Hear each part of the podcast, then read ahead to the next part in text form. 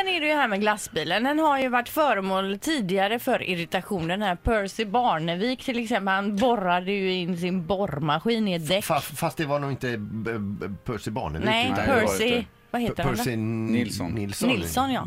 Vem är den här andra jag pratar om? Barnevik, det är, det är han som var ABBs eh, vd. Han hade ingenting med det här att göra. Nej, utan han nere i Malmö är det ju. Ja, Mm.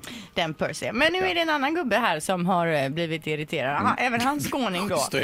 En man i. Skåne blev så uppretad av ljudet från glassbilen att han kastade iväg tre ägg.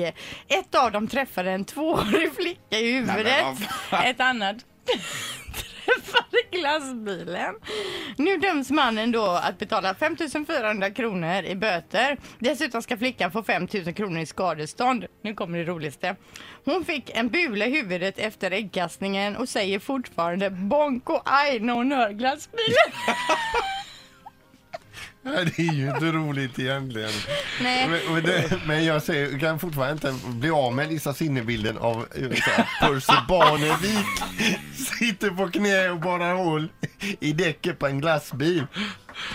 Nej, men skit i det nu. Men man undrar ju om de har högre ljud på glassbilarna i Skåne eftersom det är där det verkar bli mest rabalder också. Ja, alltså han hade tidigare försökt få, få glassbilen att inte stanna utanför honom då för det stör honom uppenbarligen. Men ja, vad kommer den varannan vecka och det är ju inte så att den står kloss an sovrummet.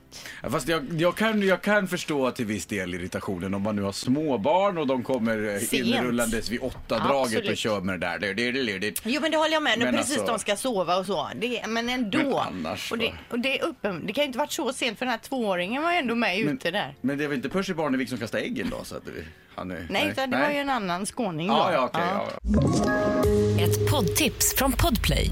I fallen jag aldrig glömmer djupdyker Hasse Aro i arbetet bakom några av Sveriges mest uppseendeväckande brottsutredningar.